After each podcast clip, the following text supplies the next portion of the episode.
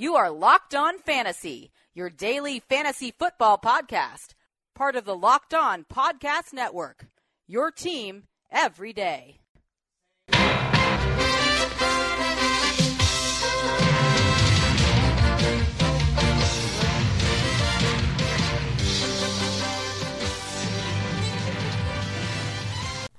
Greetings, everyone, and welcome to another edition of the Locked On Fantasy Football Podcast. As usual, I'm your host, Vinny Iyer. When I'm not doing this, I'm writing about NFL and fantasy football for sportingnews.com.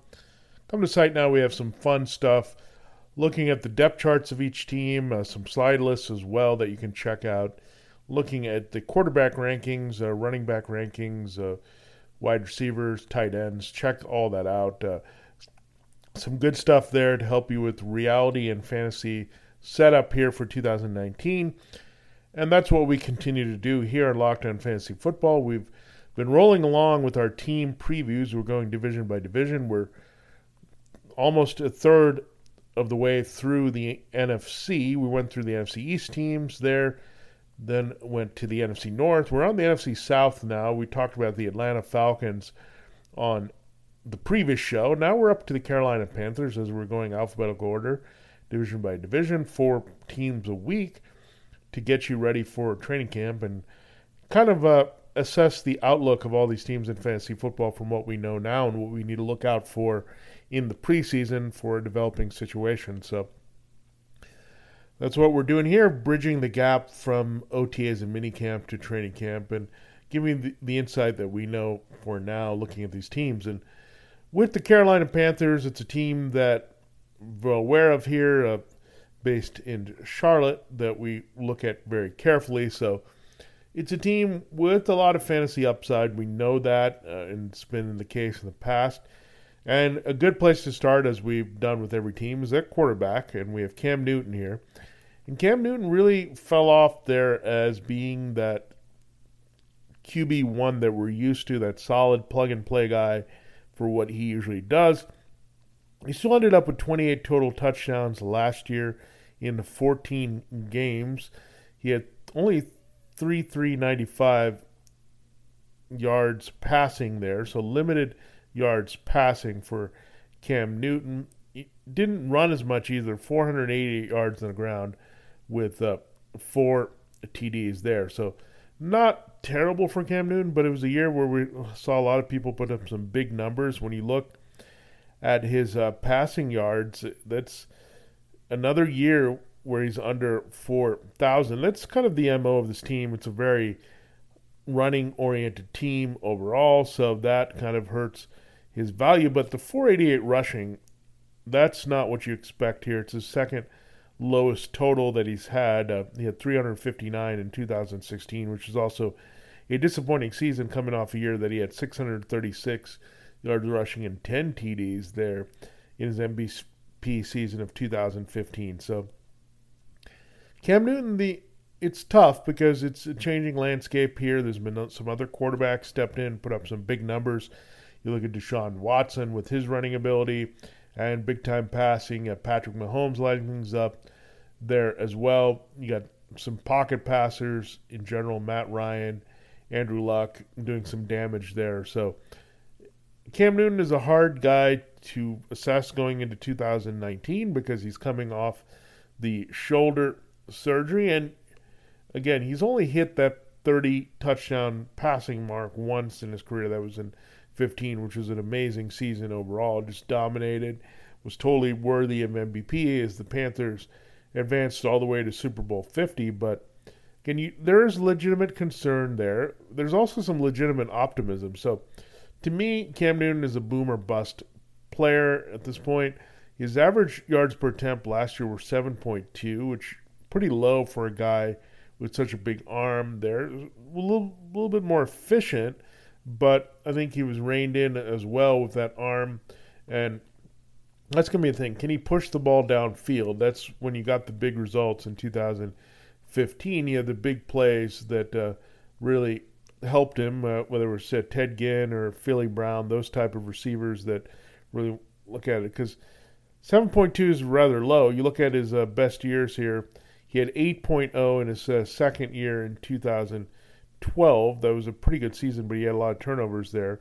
Um, in 2015, it was a 7.8. That's what we're looking for more from Cam Newton because you need that because that history is there not going for 4,000 yards. He's not going to go 4,500 or 5,000 all of a sudden. That's just not going to happen. That's not the nature of what the Panthers want to do. So the touchdowns are more critical, both passing and rushing for Cam Newton, sort of those padded rushing yards as well. And we figure coming off the injury and getting banged up a little bit more, mobile. He's now older quarterback. He's getting into his uh, age 30 time here, so he just turned 30 in May. So the age has got to be concerned. The wear and tear he's taken a little bit. They want to keep him healthier here. So, and with Norv Turner, they want to power on the ball, throw the ball downfield, and Cam Newton is definitely going to do his running when he needs to. We've seen that, but the biggest difference now is that Cam Newton is not going to be their goal line back. It's Christian McCaffrey doing a lot of the uh, scoring there for the Panthers, and uh, they've got a little bit more of a crowded backfield. So the traditional things where you see Newton running the ball and scoring in the red zone, you don't see that as much as uh, Christian McCaffrey is coming off a 13 total touchdown season for the Panthers. So it was a little bit diversified there, but this team really didn't score as much as we thought on the ground when they got in pretty deep and had some uh, issues there at times in the red zone. And they kind of stalled because they're predicated on throwing the ball downfield. It didn't quite work out. McCaffrey, again, did a lot of damage there overall with short passes and his uh, traditional rushes. But the upside it should be there for Cam Newton to have more passing touchdowns. is pretty low total for this team last year. When you look at it, only 28 receiving touchdowns. It's still going to be more about the run.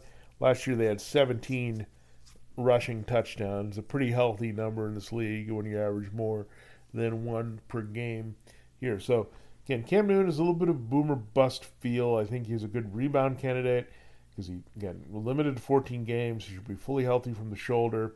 He's totally indoctrinated to Norv Turner's offense, which will help. And I think his uh, weapons are more settled here as uh, they have a little bit more experience. They're still young, have fresh legs, but have the experience as well to be an impact around him. And uh, there's also some factors where I think not only are his young receivers and uh, whether it's a wideout or out of the backfield are established threats there. He's also got a little bit more help from tight end with Greg Olsen returning here, healthy to help uh, Ian Thomas, the young heir apparent of that position, come along. Then with the Panthers, I think the concern is going to be the offensive line a little bit. How can they keep Cam Newton upright? But they did invest a second round pick on Greg Little there, who has the potential to start at left tackle in time. And Daryl Williams, were able to bring back him, so they feel good about him. Upgraded center with Matt Paradis. So some definitely tweaks for the better to keep Cam Newton healthier and in there. And I think part of that is going to be not letting him just take off and run willy nilly here as he gets an older quarterback that has now a shoulder concern because as Cam Newton's health goes, the Panthers will go here in 2019. Christian McCaffrey, we focus in on him at running back. I mean, what a stud last year. He had 219 attempts rushing, but then you add in the 107 touches through his 124 targets. Im- immense efficiency there from Christian McCaffrey. So that is a ton of touches when you look at it at 326 touches. From scrimmage, he does really well here with uh, 1098 rushing and uh, another 867 on the ground. So when you look at that with the receiving, it's a 1965 yards from scrimmage, 13 combined TDs. That is some elite production there. And there's every indication that you would feel that uh, with even a little bit more rushing spike in production there, continued receiving ability, that 2,000 yards and 15 touchdowns are well within reach for Christian McCaffrey. So you feel really good about that. He's in that conversation. I think I'd rather have Saquon Barkley or an Ezekiel Elliott there early in the draft. But Christian McCaffrey's right up there with those guys. Is that monstrous touch back? I mean, when you have 32, you're looking at 326. You're looking at 20 a game. That's what you're looking for in this era of committees and all that. McCaffrey's still being featured, still being dominant. He's very healthy and good shape, very durable. He proved that. Everyone was concerned about that aspect. And credit goes to Norv Turner for ignoring that and treating him like LaDainian Tomlinson in the past. Because Christian McCaffrey, if you look at it, is not much different than LaDainian Tomlinson frame wise. And I kind of kept saying this when he came out in the draft. I didn't think people gave him enough credit for being that inside runner. That's why he was a Heisman finalist. I know he did a lot of things, jack of all trades, great return man, was a key cog as a receiver, but didn't get enough credit for that part of his game, and that's why he was in the Heisman conversation because he had a nose for the end zone. And you don't score touchdowns unless you're special. They're working between the tackles, grinding in that tough yardage in the red zone. And Christian McCaffrey proved that to everyone last year and proved exactly why the Panthers took him so high in the first round a couple years ago. So the question is, how do they find his backup here?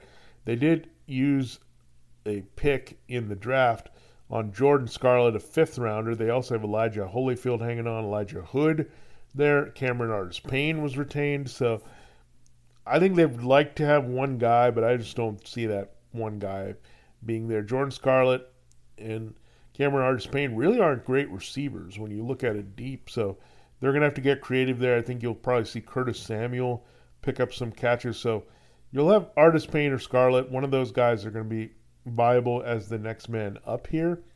Holyfield, I think, is a little bit of a longer shot to do that, but they could be limited to some early down work where, again, they go in a different direction and uh, maybe use the wide receivers a little bit more to make up for McCaffrey's production if he's going down. I don't think there's one direct backup. And Jordan Scarlett does have some home run ability and can do that, but again, not a polished pass catcher. Cameron, Cameron Artis-Payne has pretty much been a zero in that area, so that's going to be the biggest concern should McCaffrey go down, how they make up their production. I think they'll spread it around elsewhere and use more of the receivers and maybe more of a Samuel in a third down back role there from wide receiver.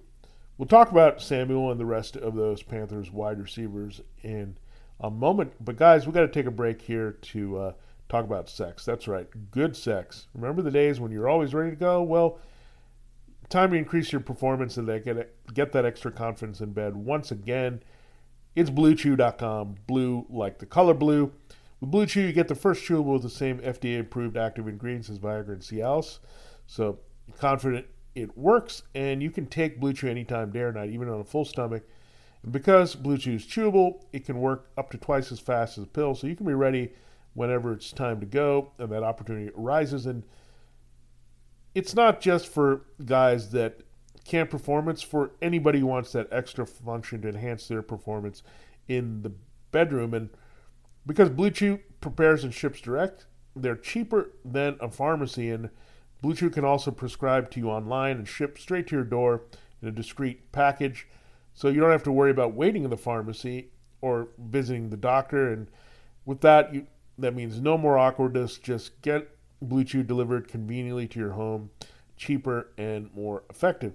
And right now, you've got a special deal as a listener to Locked On Fantasy Football.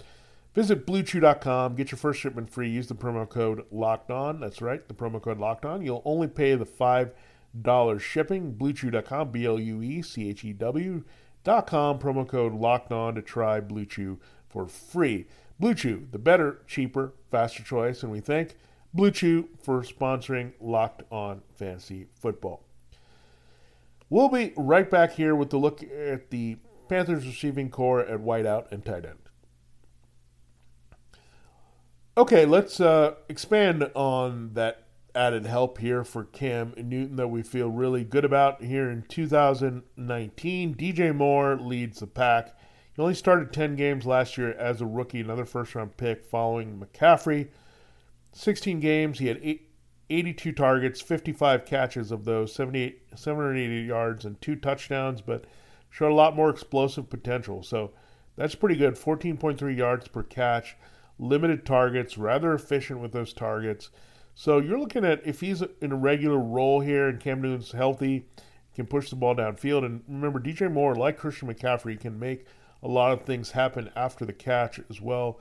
Can get shot out of the cannon once he gets the ball short and do the damage that way. There's a lot of ways he can work it and uh, get downfield. And Moore's just a superior talent. Can be a high volume receiver if needed. There for the Panthers, 788. You're looking at a good chance here in a more regular role to push to a thousand yards, get to that six touchdown mark. So he's a wide receiver three with a bullet. That means I think he has a chance to finish as a strong wide receiver two this year. I mean, he's clearly their number one wide receiver going into this year. I think there's going to be a lot more confidence from DJ Moore. He's totally selling this offense. And you look at the other weapons here. Curtis Samuel's is the next guy up, and they have some big plans for him to get him involved again. An extension McCaffrey, get them all in the, these guys' hands, an open field, have them stretch the field a little bit. Samuel to me is the quick guy. You want to work on the slot, do a little bit more damage after the catch. So a little bit maybe more PPR appeal there for Samuel, but I still see more leading this team in catches here again this season. So I think with Samuel, I wouldn't get too excited. I mean, the team's talking him up as a big playmaker, but I think DJ Moore's ability and Christian McCaffrey's ability and the crossover in that skill set kind of hurts necessarily what Samuel's ceiling could be. I think he has a decent floor, but that's more as a wide receiver floor here to me because of McCaffrey's massive volume in the passing game, really making more the uh, kind of the second receiver there on this team, even though the best wideout overall there. So, so with McCaffrey and Moore, their production, I think that's going to hurt Samuel a little bit.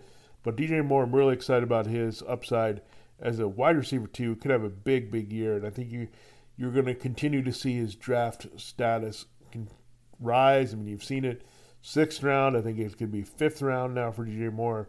And you have to be careful of not buying too much of the hype, but he clearly is their number one. I think I don't think it's a co number one situation with Moore and Samuel the way the team likes to promote. There's a reason the team uses a first round pick on Moore.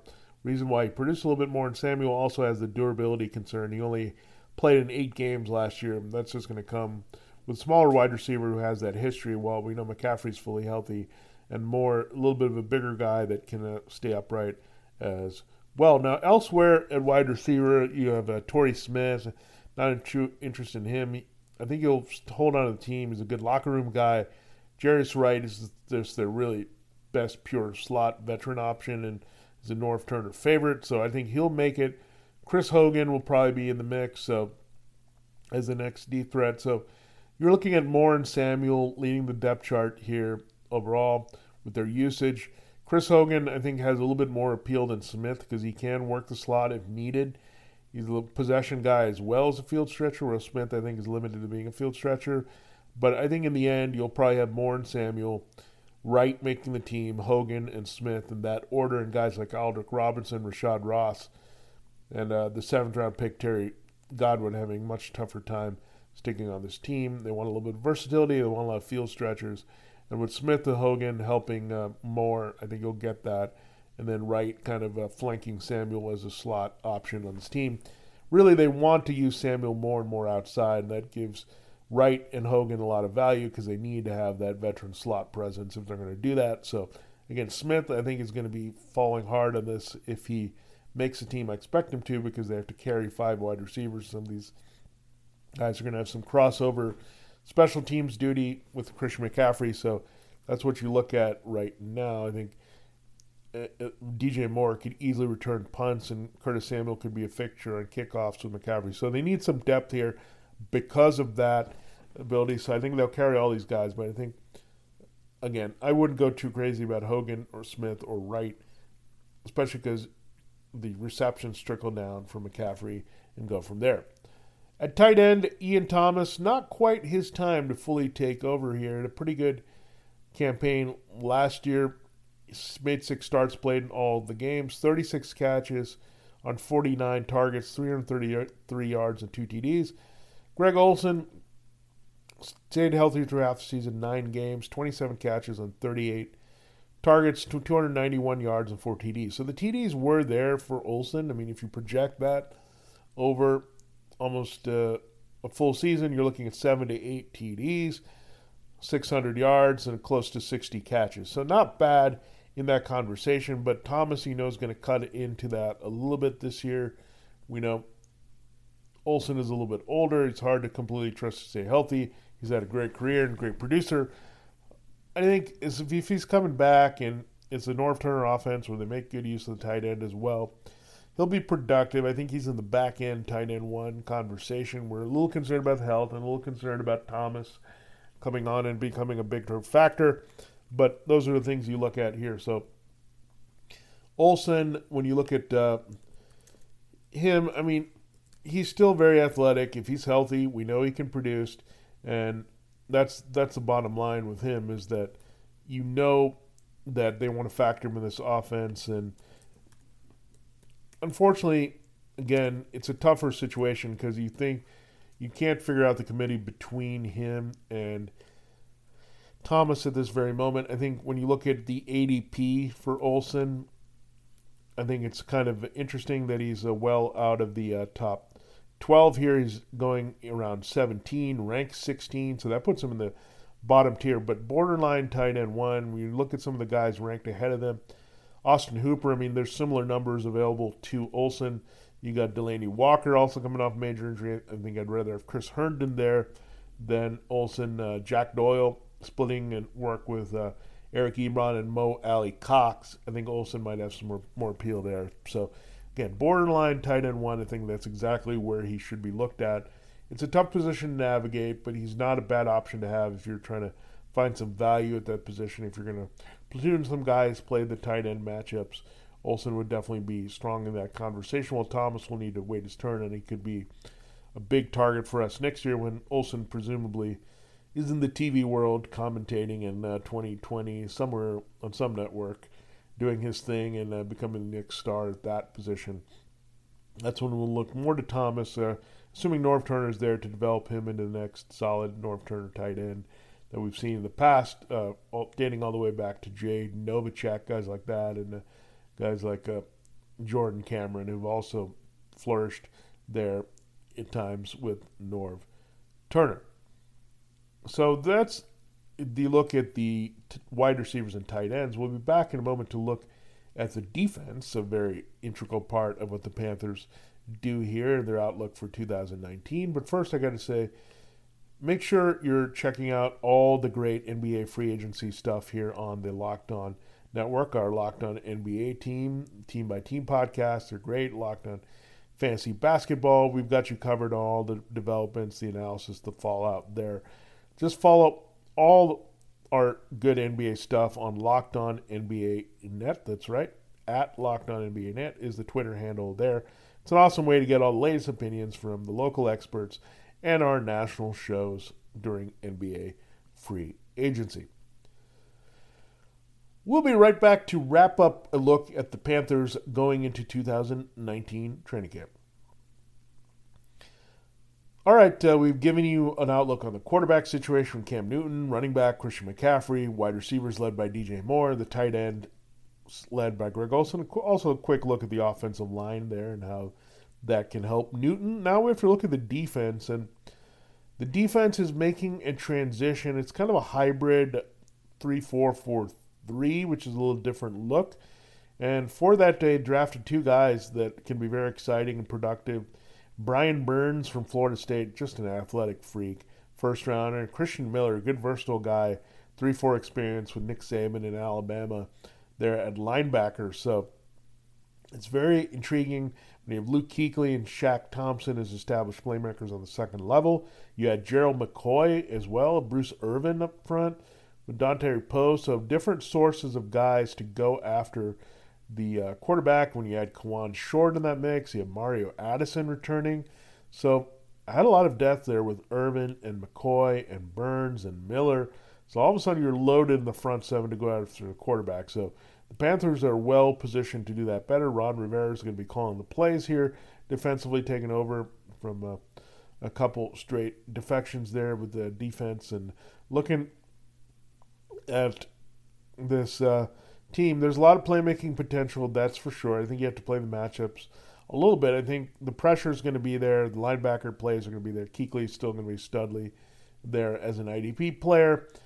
It really comes down to James Bradberry, Donte Jackson there in his second year. Are they going to step up in the secondary and make plays?